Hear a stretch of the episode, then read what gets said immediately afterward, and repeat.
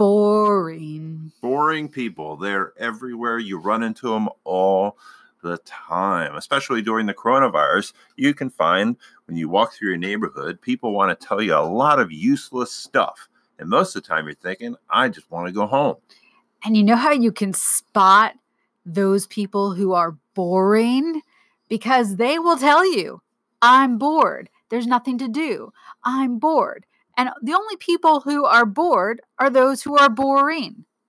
Or the people that update you every day on their activities and what they did and what they accomplished, and then come up with goals for the next day and tell you these goals as though you're going to be amazed by them. Wait a minute. You're talking about me now. This is getting never, personal. I would never talk about what you're doing, Rebecca. What? Keith is talking about my to-do list, of which he keeps one too. In my head. That's a Jack calling an ace of spade or, or whatever it is. I'm looking at your to-do list right here, mm. right in front of me on sketch paper, expensive sketch paper. Keith's to-do list must be so valuable that it deserves to be on fancy sketch thick grade paper. That's because someday people will want to preserve it in a museum for its absolute brilliance. They may send it to another planet to show what the most intelligent life is doing here. And that's the fastest way to get into the mindset of being bored, is to read your to-do list. Absolutely. Or how about the people that constantly are counting how many steps and miles they walked, as though they're going to get some kind of badge or ribbon in life, because maybe their self-esteem is down the toilet, mm. and the only thing that can bring them up in life is to have some phone give them a star or an accomplishment. Once again, Keith is talking about me. And I find that watching my steps helps me to not think about the coronavirus as much. If I set a goal of eleven miles a day, you're simply jealous, because you will play Rocket League over whoa, and over whoa, whoa. and you over reveal, again. You didn't just reveal until you podcast, get a certain score. My deepest secret to the world, that I love Rocket League. You know what I love even more? You are a drama king. I never knew that was your deepest, darkest secret. It is my deepest, deepest, darkest secret. Is that why your code name on Rocket League is Tall Small? Oh, yeah. That's really smart. I, I need to change that. Actually, yeah. I think about that all the time. But my favorite thing, you know what it is? When someone texts, would you stop hitting me with your car? And you know what I do? I hit them even more. I detect a violent streak in you. The top two things we've learned during this podcast is Keith makes fun of those who exercise. Mm. Keith makes fun of to-do lists, of which he keeps one, and he makes fun. You know, the fact is I do exercise. I just don't know how many steps I've taken, because I don't care. Imagine a Native American walking along in the woods going, oh, man, I got to walk one more while to hit my goal. But what you miss is the deeper meaning of it. By counting my steps, it helps me track other things less that I would be completely neurotic in tracking. I would know to the number how many people have coronavirus, how many deaths there have been, how many people have been hospitalized today. I would know that every five minutes if I weren't tracking something else, which is why I track my steps. This would be an interesting discussion of self-talk right now. Yeah. Now, why would you want to know all those figures?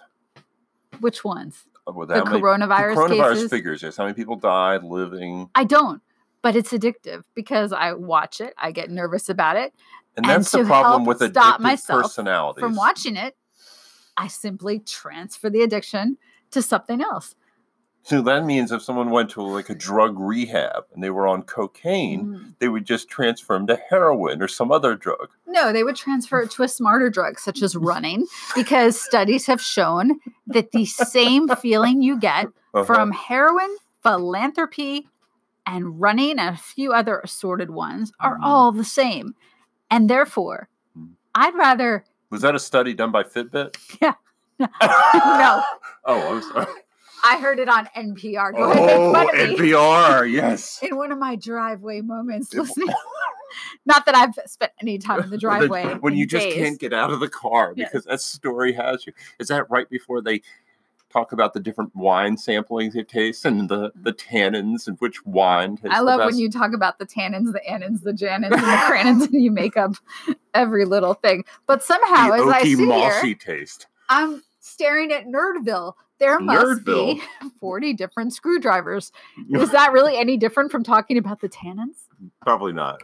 Probably not. I just found my flathead screwdriver the other day. Though. I was looking for that for quite some time. I wouldn't know a flathead screwdriver if I ran into a flathead screwdriver.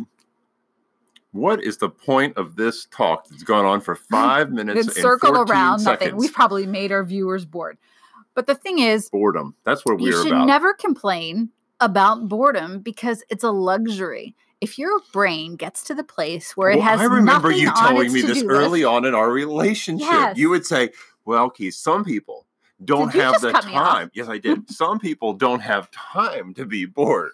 You have the luxury to be bored. This is when you were trying to tell me that I needed to take three and four jobs no, so that I true. could be able to buy you the things that this you is, wanted. This is a complete lie. But the idea is that you have to get to a point of boredom in order to access different creative parts of your brain. The best ideas don't always come when you sit down at the laptop or on your phone. They come when you completely shut off your brain. When, when your brain is bored. When does that happen to you?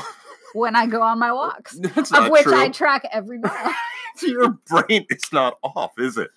Or you're looking at what's the next person you could talk to. No, my brain goes completely off. It goes blank? It goes blank. But you schedule all your phone calls on your walk. How can your thing go blank? Because I do two walks a day. Oh, and one walk a day is a phone call. The oh. other walk is random thoughts.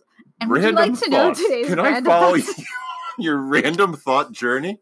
I'd like to record this sometime. Today's random thought was yes. I wanted to know if this guy who I watched get the death penalty back in nineteen ninety-nine. Yes, I'm very excited and oh weird. God. I wanted to know if he was still alive. And on my walk this morning, he got the death I, penalty I Googled you just him. said. Yeah, but you go through appeal after appeal oh, after yeah, appeal. Right, right, right. It can take forever. And I wanted to know if he still existed. And then I wound up looking at every single person in California on death row. I shouldn't say person because they were all men. I didn't come across any women. And I read each of their stories while I was walking this morning. This is really sad, folks. This is, we have... I have now, we have hit a new absolute low in our podcasting world. Rebecca's reading death Did penalty. Did I make you bored? Death penalty. Do you really do that the whole walk? I, I have never uh, forgotten. That's one of probably my top ten odd memories of watching somebody get the death penalty. And